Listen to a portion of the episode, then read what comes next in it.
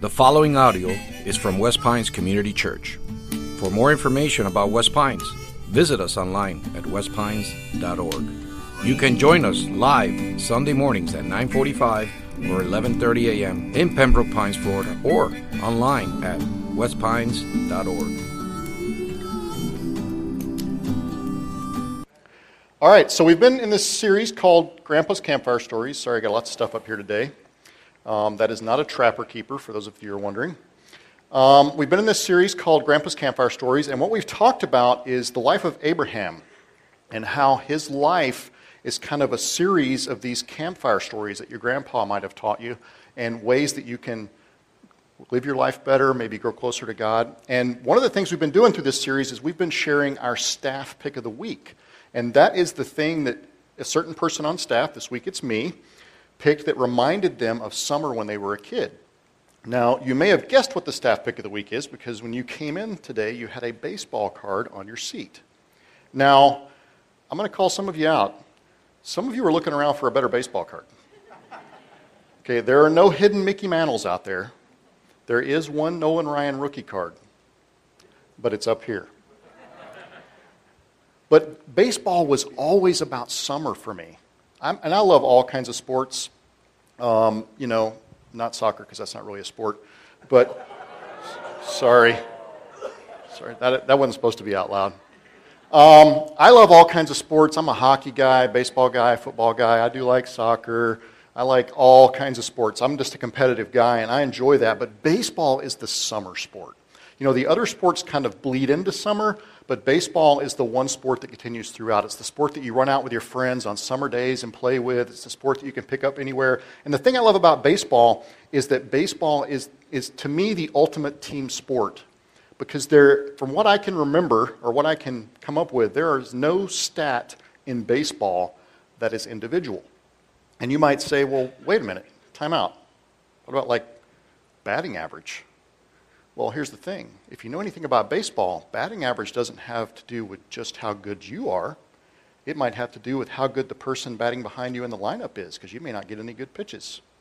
It has to do with maybe how good the people in the field are, because, you know, the difference between an error and a hit could be judgment call. You know, you might say for a pitcher, it's ERA, because that's a very individual stat, but let's be honest. How many of you have seen a no-hitter where it didn't have some amazing fielding play that kept it alive? I mean, there's been like 4 no-hitters this year, and every one has this incredible play in the field that kept that no-hitter alive. So I feel like baseball kind of represents that whole team idea. So today you get a free baseball card. I brought with me today one of my prized possessions. This is a 1968, the year I was born. I'm 46, for those of you that are stopping to do the math. Haven't had a birthday yet this year.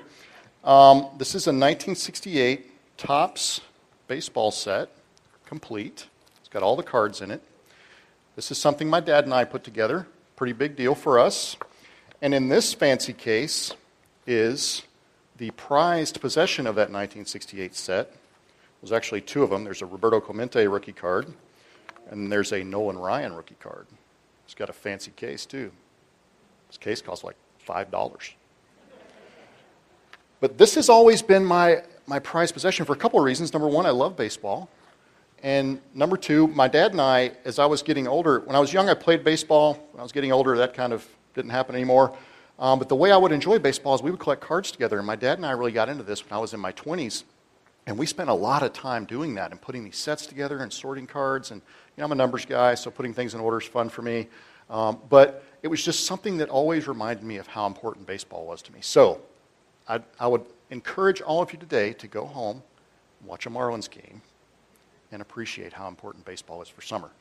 But I want to talk more about Abraham. Today we're talking about an interesting relationship that Abraham had in his life. You know, many of you are here today, and you're here because you've taken a step of faith, and you believe in the things that we talk about wholeheartedly. And you come here today because you want to learn more about how to draw closer to God, how to make your walk better, how to do what Jesus does, we might say. But some of you are here today and you're like, man, I don't know about this whole Bible thing, this whole Christianity thing. I don't know, my friend got me to come and I just don't know if that's my thing. And that's okay. We're glad you're here, because I hope that today you'll get something that doesn't have to necessarily be about Christianity, but might be a principle in your life that'll help you no matter what. Now, I'm going to share with you several things that will draw you towards Christianity, but I hope that today you'll hear something that no matter where you stand with God will be useful for you. So today we're going to talk about Abraham, and let me just back up a little bit and do a couple of disclaimers. I'm going to in these particular scriptures, we're going to be talking about Abram and Abraham, same guy, but it just so happens that in the middle of a couple of these scriptures, his name was changed. God changed his name to Abraham. So whenever we say Abram or Abraham, we're talking about exactly the same guy. And you'll see, as a matter of fact, today, some of the early scriptures call him Abram. The later scriptures are going to go over call him Abraham. That's because they overlap when his name was changed. Also, his wife, Sarai, was her original name, is now called Sarah, and her name was changed. So those are all interchangeable. So sometimes I say Abram, sometimes I say Abraham. Just hear me saying the same thing. I have trouble keeping it straight. But in the scriptures today, you'll see two different things. But today we're going to talk specifically about Abram's relationship with Lot. And Lot was Abram's nephew. And the interesting thing about Abram and Lot is that they had there's many different stories that kind of take us through the relationship between Abram and Lot. And each of those stories have some very interesting, sometimes tragic, sometimes hard to digest details to them. But I want to look at it a little bit different today. We're not going to get into the individual stories so much, as I want to look at the big picture of what their relationship looked like. Because what I want to talk about today is I want to talk about how Abram, in his relationship with Lot, showed us a biblical method of leadership. And I think that's something we all need in our lives. We all need to be able to lead better, no matter what your role is. Maybe you don't lead at work, but you have to lead at home, or maybe you lead here at West Pines, or maybe you lead a club, or maybe you just have a mentorship relationship. But all of us need to learn how to lead better, because all of us are leading someone. So I think there's some interesting lessons as we look. So we're going to kind of move through. There's a lot of narrative today. There's a lot of scripture, and we're going to move through it for the sake of looking at kind of an overview and not really digging in so much to each individual story. Now, I will hint at some of the individual stories because I think those are important, and I think you will see that. So Abram's Lot's uncle. That means Lot is his nephew. It's his brother's son. And Abram and Lot, at the point we jump into the story here, Abram and Lot have found a lot of success. They're very successful. They're like what we would call today very successful businessmen. They've done well. They've got lots of things. They've been very successful in their businesses. Their family's successful. They're both doing really, really well. So we jump into this first text. It's in Genesis 13. If you want to turn there, we're going to put it up on the screen. But in this first text, we jump in right at that point where they've achieved this success. And they're trying to figure out what to do, because what has happened is they've both achieved so much success they don't fit anymore. So imagine they've each got a pile of gold coins and the box is too small to hold them both.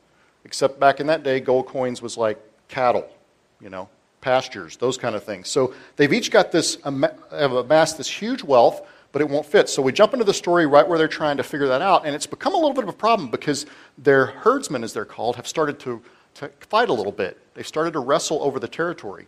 So they sit down and they try to figure out, okay, how do we deal with this? So let's look at chapter 13, verse 8, and let's see what happens. In verse 8 it says, "Then Abram said to Lot, 'Let there be no strife between you and me, and between your herdsmen and my herdsmen, for we are kinsmen. Is not the whole land before you? Separate yourself from me. If you take the left hand, then I will go to the right, or if you take the right hand, then I will go to the left.'" So Abram's saying, okay, here's the deal. We don't fit here anymore. We've got all the space, but I'm going to let you pick. Now, understand that Abram is the elder person, and he's obviously serving as a mentor in a mentor relationship in Lot's life. So he could very justifiably say, "Look, Lot, here's the deal. I'm going to go over here, and you go over there." And that would be fine. Nobody would be frustrated. But he says to Lot, he goes, "You know what? You pick. You pick where you want to go." Let's read on. "And Lot lifted up his eyes and saw that the Jordan Valley was well watered everywhere like the Garden of the Lord," which is referring to the Garden of Eden, "like the land of Egypt in the direction of Zoar. This was before the Lord destroyed Sodom and Gomorrah." I'll tell you more about that later. "So Lot chose for himself all the Jordan Valley, and Lot journeyed east. Thus they separated from each other.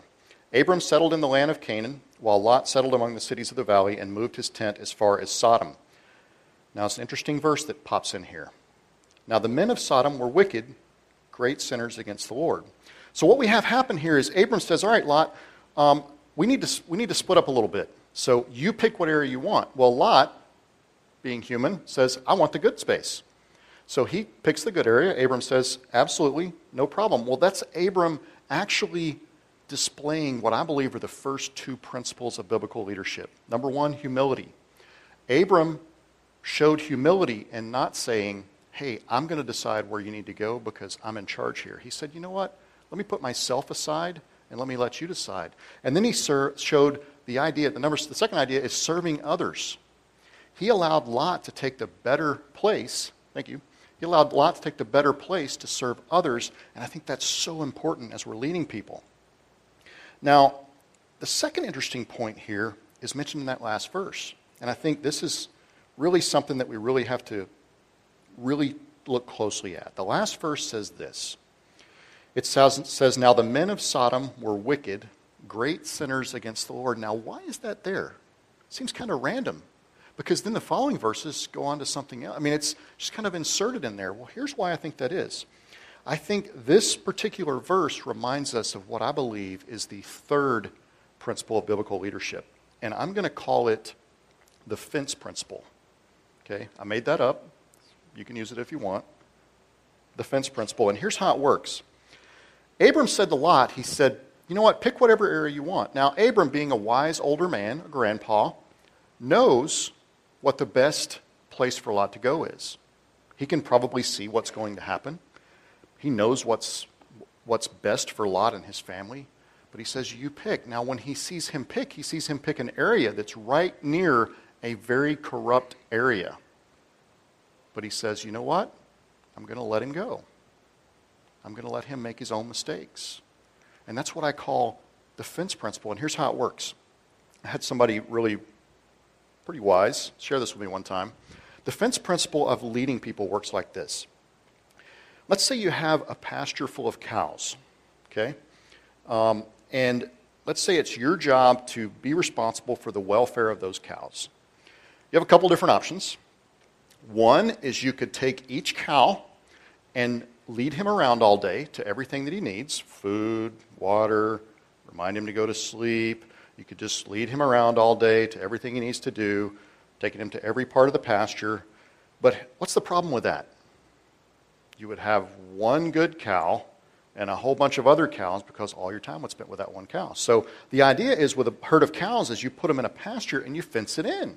So you give them a place to roam and some freedom, but you give them boundaries to roam in that place, and that's how they learn. So a wise person once told me, so that's how you lead people is you give them a fence to roam in, and then as they learn to operate inside that fence, you kind of move the fence out a little bit as you need to. So I think this is what Abram's doing with Lot. He's saying, all right, Lot, you pick your space. Lot picks the best space. Abram goes, okay, not what I've done, but what I would have done, but okay, not going to jump in yet. Lot decides not only to pick the best space, but to settle right next to an extremely corrupt society. And let me just say this. Sodom, if you're not familiar with the story, some of the most heinous, horrible acts in history happen in that town. We won't get into the details, but that's a whole probably sermon series, but there's some really bad stuff going on there. So he sees Lot. He's like, okay, Lot, you picked the good space. I would have been a little more humble. Let the other person have that. Now you've chosen to settle right next to those people that are going to draw you into something bad. But he says, you know what? I'm going to let him learn. I'm going to let him learn. So let's see what happens next.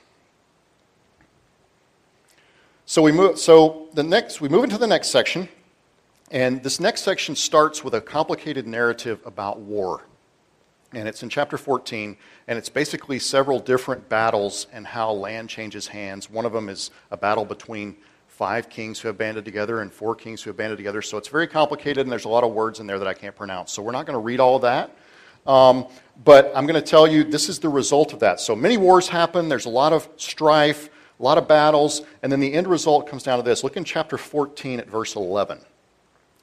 Chapter 14 of verse 11, it says this. So once all the battles are done, this is what happens. So the enemy took all the possessions of Sodom and Gomorrah and all their provisions and went their way. They also took Lot, the son of Abram's brother, who was dwelling in Sodom, and his possessions, and went their way. Then one who had escaped came and told Abram the Hebrew, who was living by the oaks of Mamre, the Amorite, brother of Eshcol and of Aner. These were allies of Abram.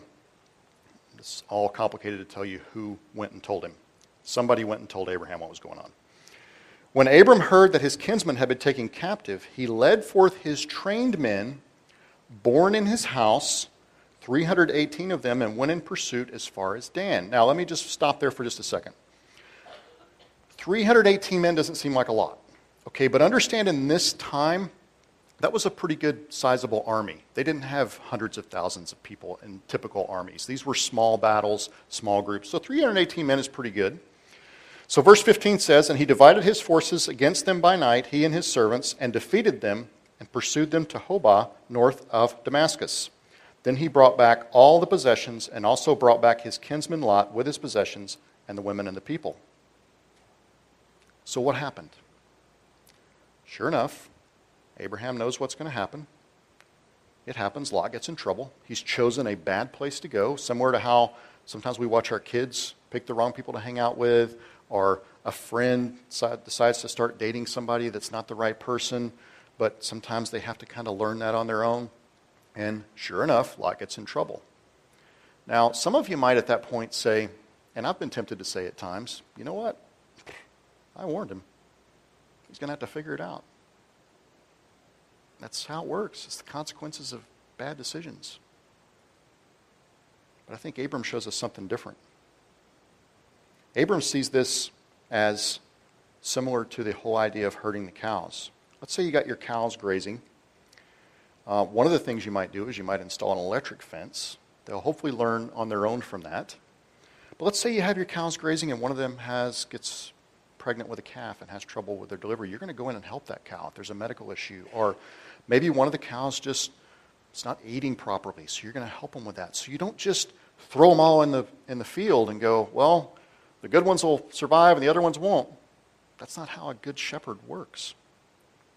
So Abram hears what's happening. He says, I can't just leave him out there. Yeah, he made a mistake. This is his fault. He shouldn't have been involved with those people, but I'm responsible for this person.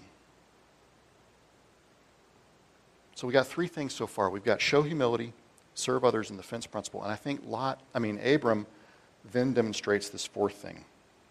We have to protect them. We have to protect those we lead. It's our responsibility. We can't just set them up, let them go, and walk away. There's more responsibility and leadership than that. Now we're going to come to the next part. Those four were pretty easy.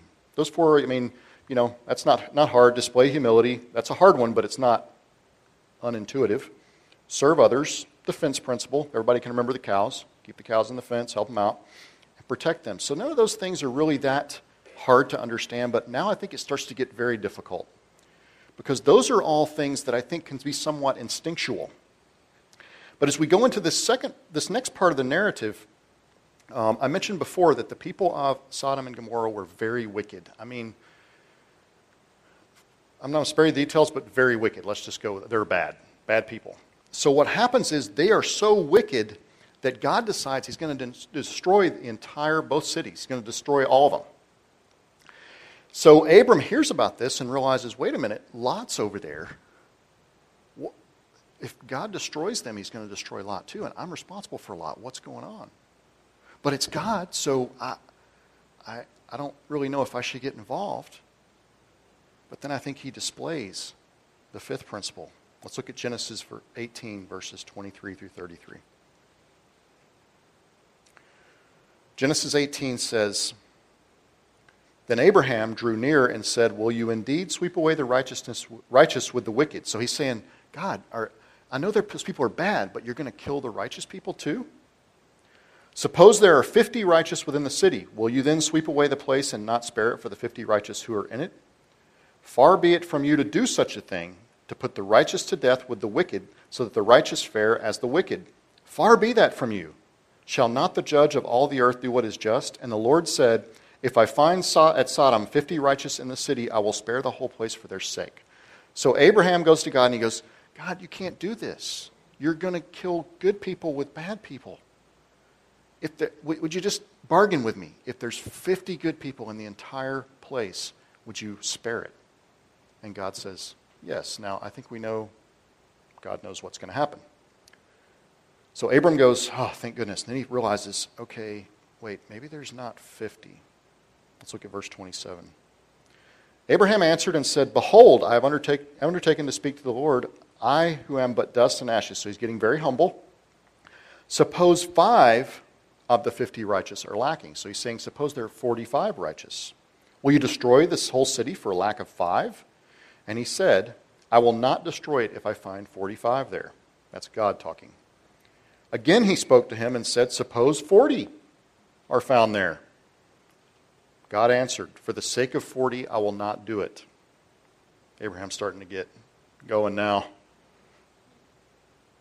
Oh, let not the Lord be angry, and I will speak. Suppose 30 are found there?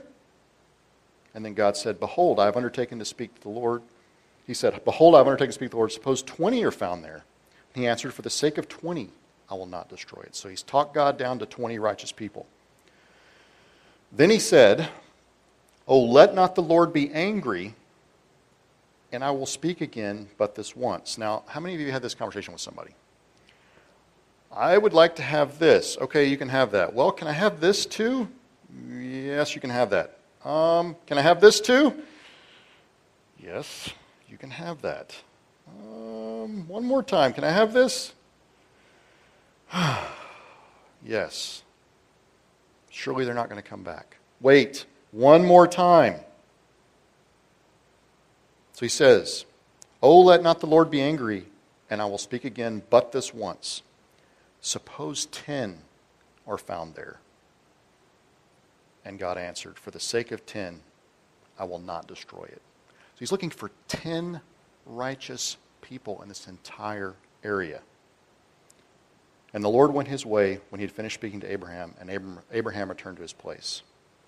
I think now leadership begins to get difficult, because I believe the fifth thing that Abram is displaying for us is intercessory prayer. It's praying for those we lead, because often we do the first four. We can humble ourselves. We can serve others. We can set boundaries for them. We can protect them, but then we feel like we're done. But if we're not praying for those that we're leading, we're kind of leaving out the important stuff. And Abraham is forced to do that because he realizes, I can't stop God from doing what he's doing, so my only option is to pray and talk to him. So we figure, okay, great. He prayed, all worked out. God agreed to find 10. Sure, there's got to be 10. I mean, come on. There's got to be 10 righteous people. I mean, you got Lot and his family. That should be 10, right? Well, let's see what happens. So the next part, God sends 2 angels to determine if there are 10. 2 angels enter the area, Sodom and Gomorrah, to determine if there are 10 righteous people. Now, I'm going to, little spoiler here, there's not. Okay, but let's see what happens. Because if you're Abraham, let's say that God sends the 2 angels and they come back and they find Abraham and they go, hey, by the way, there was only 8. You're like, oh man, so close. Like if Sarah and I had been there, that would have been 10. We could have made it. It's like despair. Lot's going to die. I've done everything I can. I've led him.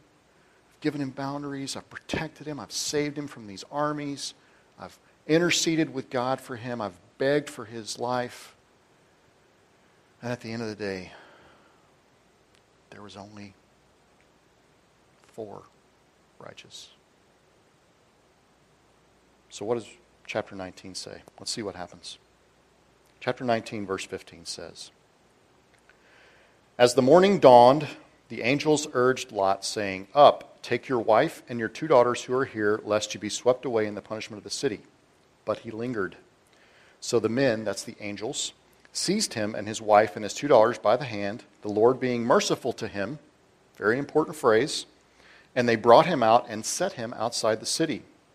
And as they brought them out, one said, "Escape for your life. Do not look back or stop anywhere in the valley. Escape to the hills, lest you be swept away." And here, God displays the most difficult part of leadership. Because we've talked about serving others, displaying humility, serving others, defense principle, protecting people, and praying for them. What we haven't talked about is what may be the most important part of this, and that's trusting God. We have to trust God for the outcome. That's the most critical part, because at the end of the day, God comes through for us, right? He doesn't always do it like we think he's going to. I mean, Abram had a plan. He's like, let's try this. Didn't work out. I got it. I'll fix it. I'll save him. Okay, that didn't work out either. Let me go to God. I'll talk to him about it. I got him down to 10 people. That's got to work. It's got to be 10 people there. That didn't work out. And you can imagine his despair. And then God swoops in and says, it's all right, Abram. I got it. He does what I like to call Romans 8:28ing the situation. We talked about this a couple weeks ago. Romans 8:28 says this. There's a little underlined part I want you to read with me. And we know that for those who love God, read this with me, all things work together for good for those who are called according to his purpose. Because here's the honest thing. At the end of the day, we have to trust God because ultimately he wants the best for us. Collectively, it's not always individually. That doesn't mean you get to leave here and God's going to give you a Mercedes. That's what you really want. Or a Jaguar or whatever your favorite car is. Or give you back your baseball skills, what I've been hoping for.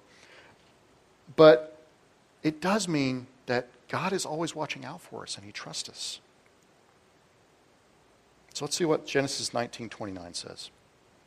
So it was that when God destroyed the cities of the valley, God remembered Abraham and sent Lot out of the midst of the overthrow when he overthrew the cities in which Lot had lived. So at the end of the day, God remembered Abraham. He remembered Lot. So what are the 6 things? Number 1, display humility. Number 2, serve others. Number 3, the fence principle. You could also call that the cow principle if it's easier to remember. Number 4, we have to protect the people that we lead. Number 5, we have to pray for them.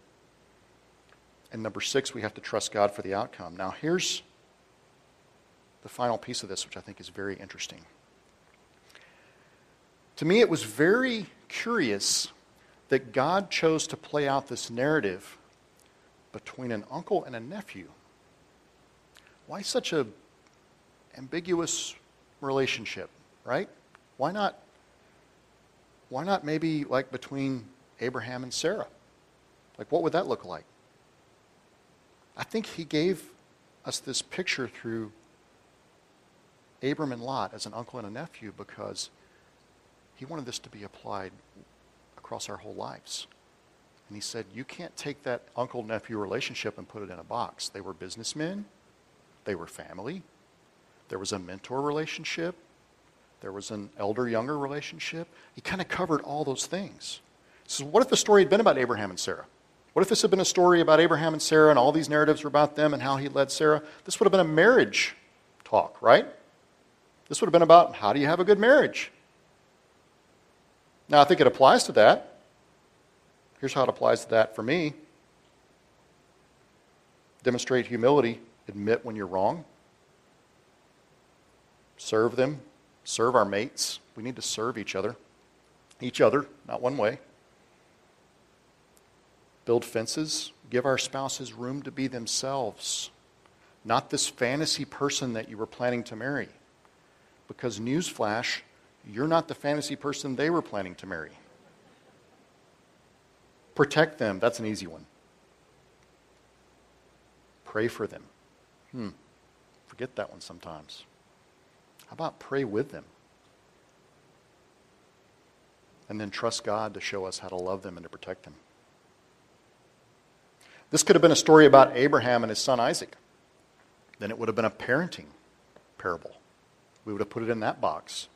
And it might have gone something like this, because this is the way that we teach our kids to be adults. This is one of the toughest parts about being a parent, displaying humility. Admit when we are wrong. Can all the kids close your ears for a minute? Parents are sometimes wrong. Serve our kids. Model that servant leadership. The third one may be the most important. Give them fences. But they have to be fences that they can grow in. They can't be so tight that they don't learn how to be on their own. And you can't just knock the fences down one day and send them out there and hope it works out. You got to gradually move the fences out and prepare them. Protect them, again, easy one. Pray for them. Do we forget to do that sometimes? Pray for our kids, not just, hey, I pray that Nick will have a good day and stuff, you know. Like specifically, what are you praying for your kids? Are you praying for their spouse, their future spouse? Are you praying for their profession? Are you praying for their character? Are you praying for their emotional health? Pray specifically. And then trust God. This is the hard one, especially with kids. You got to give them a little space, but you got to trust God to take care of them because we can't always be there. What if this was a story about Abram and one of his herdsmen? Then it would be a professional leadership parable. Well, how does that apply to our profession? Well, number one, humility. Understand we don't have all the answers. Nobody does. Serve them. Help those we lead, not just direct them, but help them. Not just tell them what to do, but help them get there. Fences, very important. I think this is such an important management concept. Give people room that they're ready to deal with. Let them grow into that and then expand it. Protect them. It's our responsibility. If you're leading somebody, to protect them. Pray for them. Whoa, wait, I got to pray for people I work with that work for me? Yeah. I mean, why would you not? Pray for their souls. Pray for their family. Don't just pray that you can lead them well and that they'll do a good job. Pray for them. And then sometimes you got to trust God. This could have been a story about Abram and some protege, some mentee. And we would have said, you know what, this is a great story for men to mentor men, men to mentor men, and women to mentor women. But it wasn't. God gave us this picture through the lens of a relationship that we couldn't put in a box because he was saying, this is how you lead. Big picture. Not how you're married, not how you parent, not how you raise your kids. So here's what I would ask you today. Who's your Abraham? Let me give you a couple of things to think about. It doesn't have to be one person. You can have several Abrahams at the same time. You can have different Abrahams in different seasons of life. My Abrahams, both my grandfathers were Abrahams in my life. My dad has been and still is an Abraham in my life. The people that I used to work for in the business world taught me how to run a business, which has been very valuable to me coming into the vocational ministry world. They were Abrahams in my life. They're no longer in my life, but for a season, they were Abrahams in my life. The pastors who originally introduced me to this idea of ministry and challenged me to consider it, even after I laughed at them, they were Abrahams in my life. Who are the Abrahams in your life? And when's the last time you said to them, hey, thanks for being an Abraham in my life? Now, if they're not here today, they probably don't know what you're talking about. You'll have to explain it. But when's the last time you said thanks? Sometimes Abrahams are for specific areas of our life. Like sometimes we have a work Abraham, and then we have a parenting Abraham, and we've got a marriage Abraham, and we've got a church Abraham, and a spiritual Abraham, and that's okay because those are the things that help you hone yourself in those areas. So that you can answer my next question. Who is your Lot? Can't just be running around spending time with Abraham. You got to spend some time with Lot. And it shouldn't just be one Lot. Because here's the thing. God's gifted you specifically with something. Whether it's a certain category of knowledge, or talent or ability. And he's done that not just so you can enjoy it and not just for him, but so you can share that. So if you're good at something, share it with somebody. You don't have to tell them that they're your lot. There's many lots in my life that probably don't even realize they're lots. There's some people that actually serve both categories for me.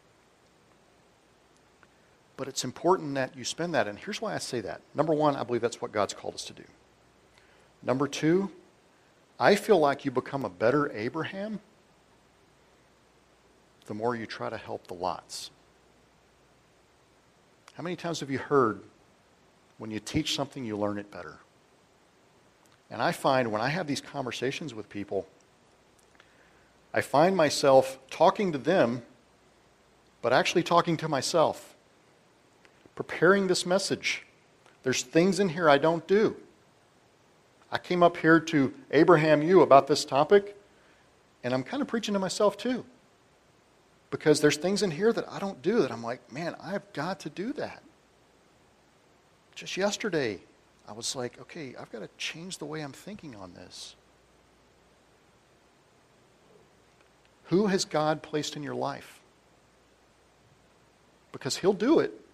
Now be careful, if you ask for it, he's going to do it. So be ready. But who's he placed in your life? Now, let me tell you the other part of this. You don't necessarily always get to pick.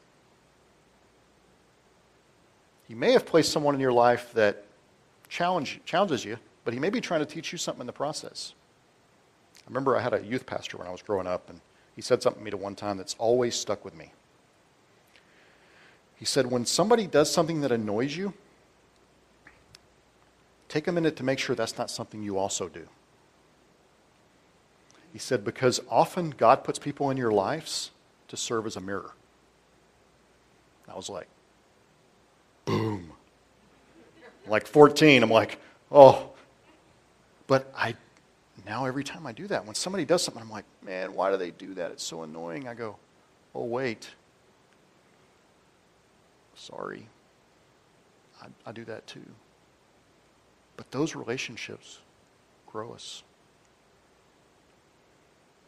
All right, so back to the beginning. I told some of you that were here at the beginning that maybe you're here and you don't completely believe in this Christianity thing, and that's okay. We love you here at West Pines. We want you to come because we want you to hear more and more about this idea. But the tough part is if you're here today and you haven't taken that step, then steps 5 and 6 are going to be very difficult for you. Praying for those you lead and trusting God are going to be very difficult if you've not taken a step initially to turn your life over to Him. And the cool part about the idea of turning your life over to Him is that it's just not complicated. It's actually almost too easy, at least that part of it. It can be complicated as you go through it. But maybe you're sitting here today and you're saying, you know what, you're right, I've been doing the first 4 steps. I kind of been doing that, but I want to have those last 2. I want to be able to trust God because I want that peace that comes with trusting Him. And I would say to you, if that's you here today, I'm going to lead you in a short prayer. It's all it takes is a prayer. It's a prayer to surrender your life to God and to make Him Lord of your life. So I'm going to ask everyone that's here, if you would, to bow your heads. And while all heads are bowed, if you're here today and you're saying, I want to finally take that step. God's been tugging on my heart. Or maybe you came here for the first time today and you're like, wow, this is where I need to be. Then I want you to pray this prayer after me. Pray it silently in your heart, and God will hear you. Dear Heavenly Father, I know that I'm not capable of doing it on my own. I know that I can't save myself, but I know that you have given me that opportunity. You've sent your Son, Jesus, to sacrifice Himself to take the penalty for my sins and to save me. And Lord, I just want to claim that free gift. I just want to accept that, Lord, and I want to thank you for that. Lord, I thank you so much for doing this in my life. I'm excited about what the future is going to hold. And Lord, I'm turning my life over to you. In Jesus' name, amen. Thank you for listening. For more resources and to check out other teaching series, please visit our website at westpines.org. If you would like to speak with somebody about beginning a relationship with Jesus or ask any questions you have about this teaching, please call us at 954-432-0321, or you can email us at podcast@westpines.org.